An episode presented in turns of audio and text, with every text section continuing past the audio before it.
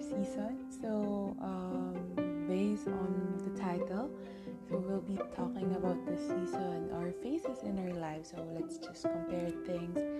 Kung ano ba talaga ang nangyayari sa buhay ng mga adult or young adult like us. So, I'm Alisa. So, this is my podcast account. So, my first ever episode is um, a topic about house um, life outside the country or outside the Philippines. So technically, I've been in Australia for a year and four months already. I'm here to study and work at the same time. So technically, sumubok talaga. Sinubukan ko talaga. I mean, sugal talaga siya for me because I give up everything in my home country sa Philippines, stable ka na eh because you're working in a corporate, good corporate company. You're handling um, people. I mean, your benefits are good for for that company and you're earning enough, not enough, but kaya na, enough na salary. Uh, before I came here in Australia, I stayed in the Philippines for at least five or six years of working. So I've been to different industries in the Pilipinas. Uh, I tried. I didn't rush myself because um, college pa lang. I'm praying to God na i-prepare niya ako um, if ever na may plans siya for me to go on the other country or specifically in Australia, New Zealand, or Canada. Then, six years after, six or five years after, or seven, di ko sure, um, I got this opportunity wherein I can study abroad. Technically, we don't have money and all, but everything, parang lahat nangyari siya, not rushed, not forced, pero binigay siya ni Lord. So, I take this as a blessing and a way of like, okay, this is really the plan of God for me. So, yun. Anyways, that's my backstory, why I am I here in Australia. So, the first time that na dumating ako dito sa Australia, it is really indeed difficult kasi you have no one like, mm, I mean, may ibang tao na maswerte kasi for me, I don't have anyone else. Like, oh, yun, pinagkatiwala lang ng nanay ko yung sarili ko. I mean, ako sa sarili ko. So, the life here in Australia is hindi ko masasabing good enough at hindi ko rin masasabing bad enough. I mean, nasa gitna kaya. Kasi dati before, uh, whenever I have friends na nakikita ko na sa ibang bansa na, I, I would always say, ay, buti pa sila. Ay, grabe, ang layo na narating nila. Bongga na sila. Ang, ang sosyal sa ibang bansa, sa Middle East. At basta, sa Dubai, sa UK, sa America, sa Australia, sa New Zealand. Sabi ko, ako kaya, ano nangyayari sa akin? Ba't ako nandito sa Pilipinas? Girl. Pero, nung dumating ako dito, it is work. It is not easy. I mean, lulunukin mo lahat. I mean, oh, lulunukin mo lahat. Kasi, you can't work here in a corporate setting. Hindi ka makakatrabaho. Kasi those positions are for citizens unless there are small companies who can offer you a part-time job. Kasi once you're here in Australia under student visa, you are only allowed to work for 40 hours per fortnight. So technically, 20 hours, 20 hours lang siya. So once nag-exceed ka, then matsyempohan ka, then you can fly, go back to your home country. So, you also have to balance things because priority mo ang pag-aaral. So, you have to really um, leave those days na may klase ka for studies because you also have to finish assessment. So, there are a lot of things that you have to do, you have to follow and everything. So, yun nga. Life in abroad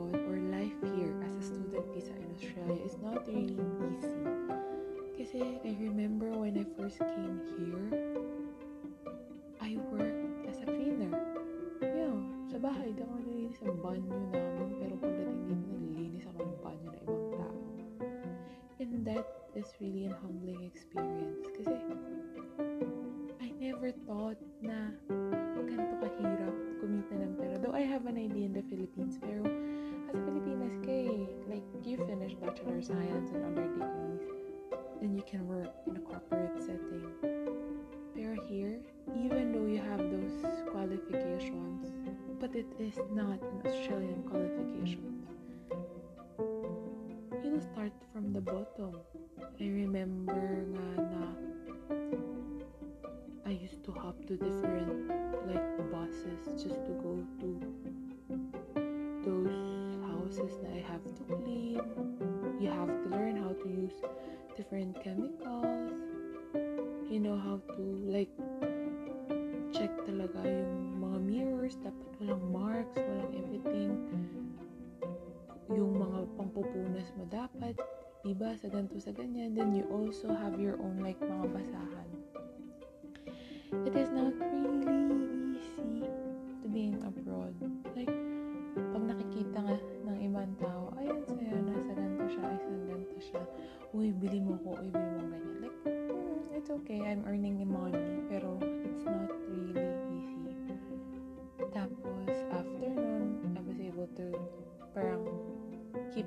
job sa school namin to write letters and everything.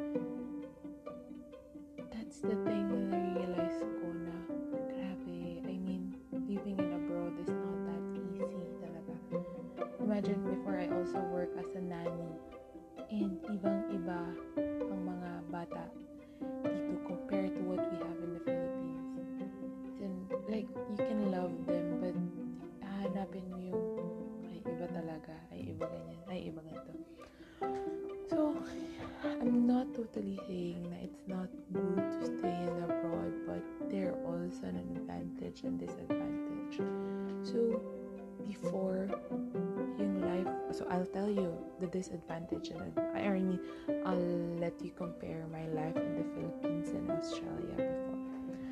In the Philippines, I am living with my parents. Like, I can do whatever I want. Like, I have free Wi Fi, I have free food, everything is provided, I am sheltered enough. When I transfer here in Australia, I have to pay for my rent, I have to buy for my food, I have to wash my clothes, I have to do everything. Like, I have to clean, I have to everything because I'm living with other people. Na, like, it's your first time to meet them. So, yun. So that's a big adjustment already. Second, you have to adjust yourself with the people around you. Because in the Philippines, again, yeah, I'm living with my family. So that's my parents. They know me already. I was raised by them all my life. I've been with my parents and my siblings. So I can do whatever I want. If I want to lay down all day, they don't care about it.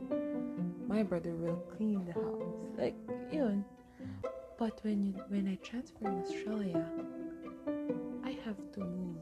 Kailangan ko like kailangan mo maglinis ng bahay, kailangan mo mag-ayos, kailangan kasi nakakaya. You have other people with you. Diba? You're living with other people and hindi mo naman ini-expect na you all have the same personality. You all have the same prinsipyo in buhay. No, it's different talaga. Me, I am so like ambivert. I'm in the middle. I can be madaldal, but I can also be super tahimik. And there are other people na super wild. There are people na super quiet.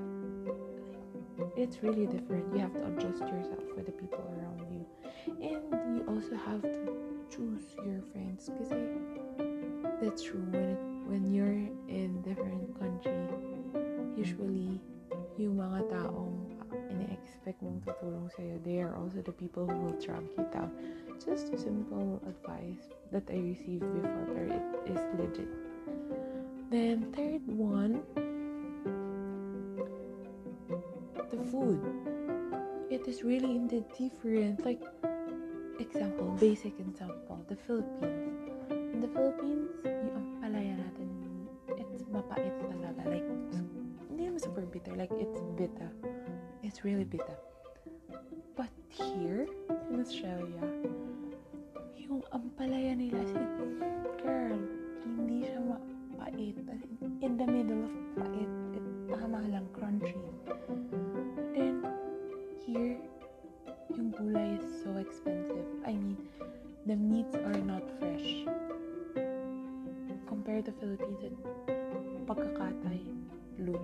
Yung fish pagkahuli, luto. Here, hindi. Like, you have the frozen fish. Yung baboy nila, it's not the one na nakalakihan mo. But the beef is really good. Like, they have the best beef. I, I, I mean, beef talaga. But the fish, like, kasi yun yung nakalakihan ko. Fish, yeah, fish, fish, beef, chicken, it's really expensive. Ito pa nga dati, before, like, super wala akong pera. I mean, may pera ako, pero you have to be, you have to, ano eh, tipid, tip, i-budget mo siya. Instead of buying, like, puro leg part ng chicken, I would buy whole chicken, yung buong. Then I'll cut it on my own. Then I'll cook it adobo all. Then I'll eat. Kakainin ko siya for the whole week. So there are times na I don't want to see anything kakulay, kalasa, kaamoy ng adobo kasi nasusuka ako. Even chocolates. When I when I see chocolates, like, mm, feeling ko adobo siya. So, so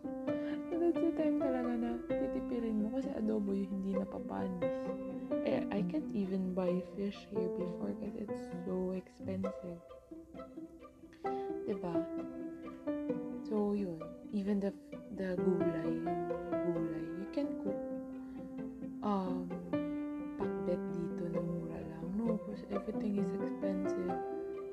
Like, when it comes to gulay, it's really expensive talaga. Mm, like, yung kangkong nila, magkano din? Parang $17 per kilo. That's more than 500 pesos. Yung luya nila dito, $69 per kilo. That is like around 3,000 per kilo. So, kuha ka lang na maliit. Tapos yung mga shrimp nila hindi fresh. Like it's, you can choose frozen or pre-cooked.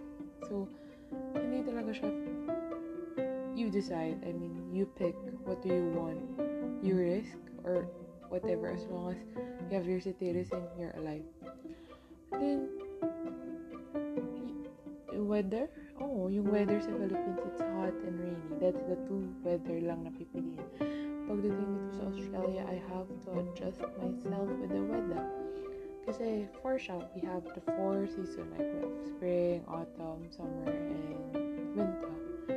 Here, kasi meron sila tatawag na daylight saving. So before, I really don't like um, bright. Ayoko ng umaga, ayoko ng may araw. Pero simula nung daylight, I appreciate daylight more rather than winter nights. Kasi productive ka. You can do whatever you want. Kasi yung araw mahaba eh. Sunset, 9 p.m. So, pagdating, pagdating ng winter, mataas ang anxiety and depression rate here in Australia kasi madaling dumilim. So, that's the other thing. Then the weather, like here in Melbourne. Melbourne is known kasi sa crazy weather. Like you can experience four seasons in one day. It can be in the morning, it's too sunny. Then it comes to afternoon, it's raining. Then it's in the evening, it's freezing cold. Ganun, ganun, ganun ka baliw yung weather dito. So, every time na maglalaba ko, you have to check the weather. Okay, ano ba ang weather mo? So, ulan ba? Chu-chu, chu-chu-chu. So, yun. So, those are the few things na pag pinag-niwaway ko between living abroad and living in the Philippines.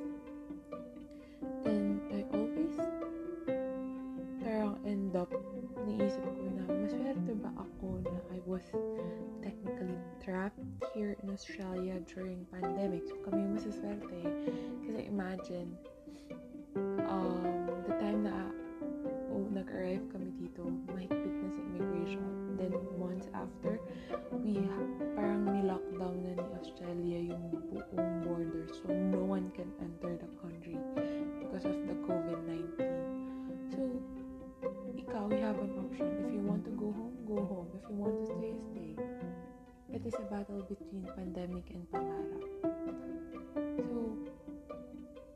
uuwi ka, anong gagawin mo? Babalik ka sa dati.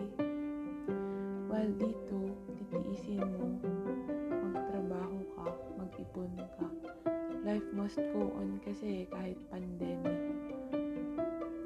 So, it is really, really a big thing kung bakit ka, I mean, ako for me, it's a really big thing na I did or nag-decide ako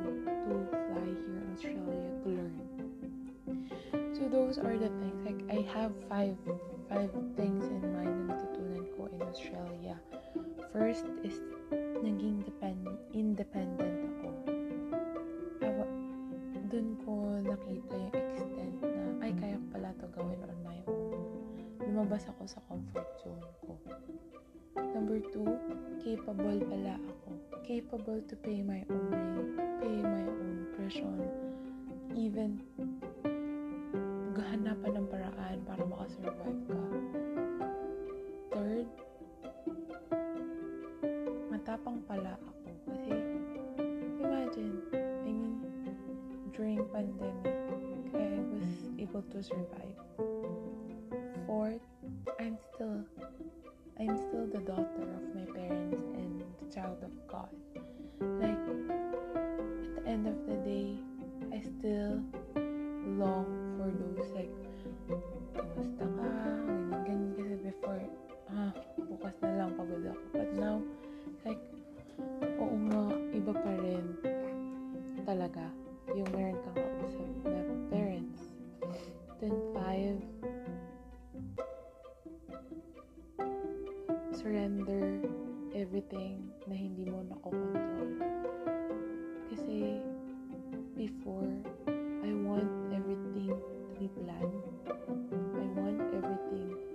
Masunod sa kung anong gusto ko. Pag di ko na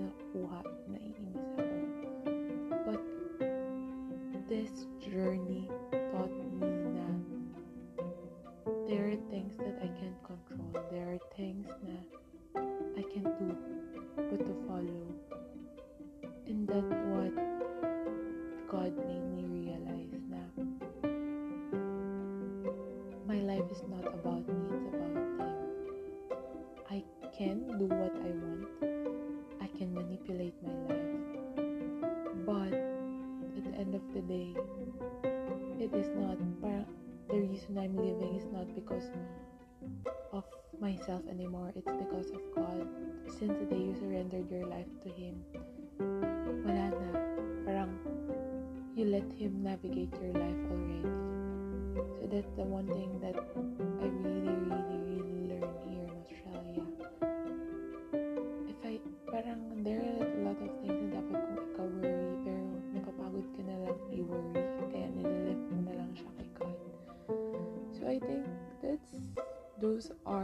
that's my current season. So, maybe other people would think, ay, ang swerte niya, ganyan, ganyan, ay, ang ganyan, ganyan, nakikita yung mga picture, ganyan, ganyan. Pero kung tutuusin, tama yung sinabi ng T-group leader namin before na hindi naman lahat ng bagay ipopost mo sa social media. You will only post the happy ones, but the sad ones, no. So you don't have to really compare your season to other people. Like, me, Australia, but I wish I, I am in the Philippines doing the things that I love. Pero, this is my season eh. This is my season. Season to learn. I have to learn things. I have to go outside my comfort zone. I have to explore. Kasi if I did, if I will not explore, wala akong matututunan. I'll just stay on what I know. Expert na ako sa, I mean, gets mo, expert ka na sa buhay eh. And you don't have to stay on that zone anymore. Kasi expert ka na. Ano matututunan mo?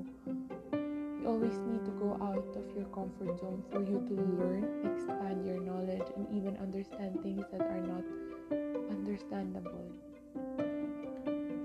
You have to learn independency. Kasi through that, through that independency, matututunan mo kung anong limitasyon mo and capabilities mo.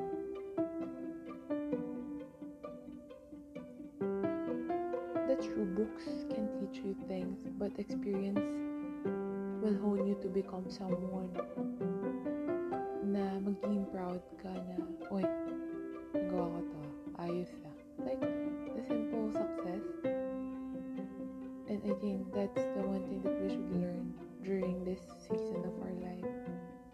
Learn to appreciate what we have and be hungry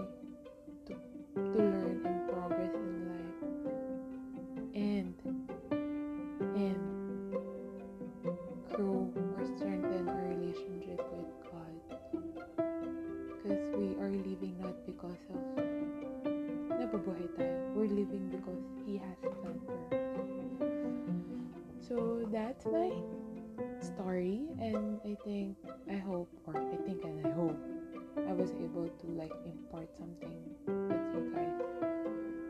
Just to end this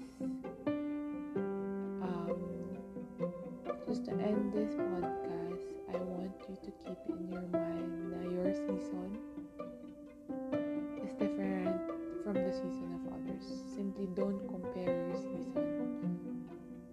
Kasi during, parang sa mga season natin, doon natin, may purpose siya eh, kung bakit siya natin pinagdandaan. If you're on a heartbreak, baka naman kasi kailangan mo matutunan to love yourself lost ka, baka naman kasi kailangan mo muna hanapin yung sarili mo bago mo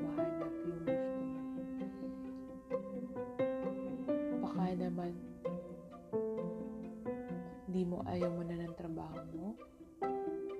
Baka you have to look or to change your perspective to see things. Like, yun.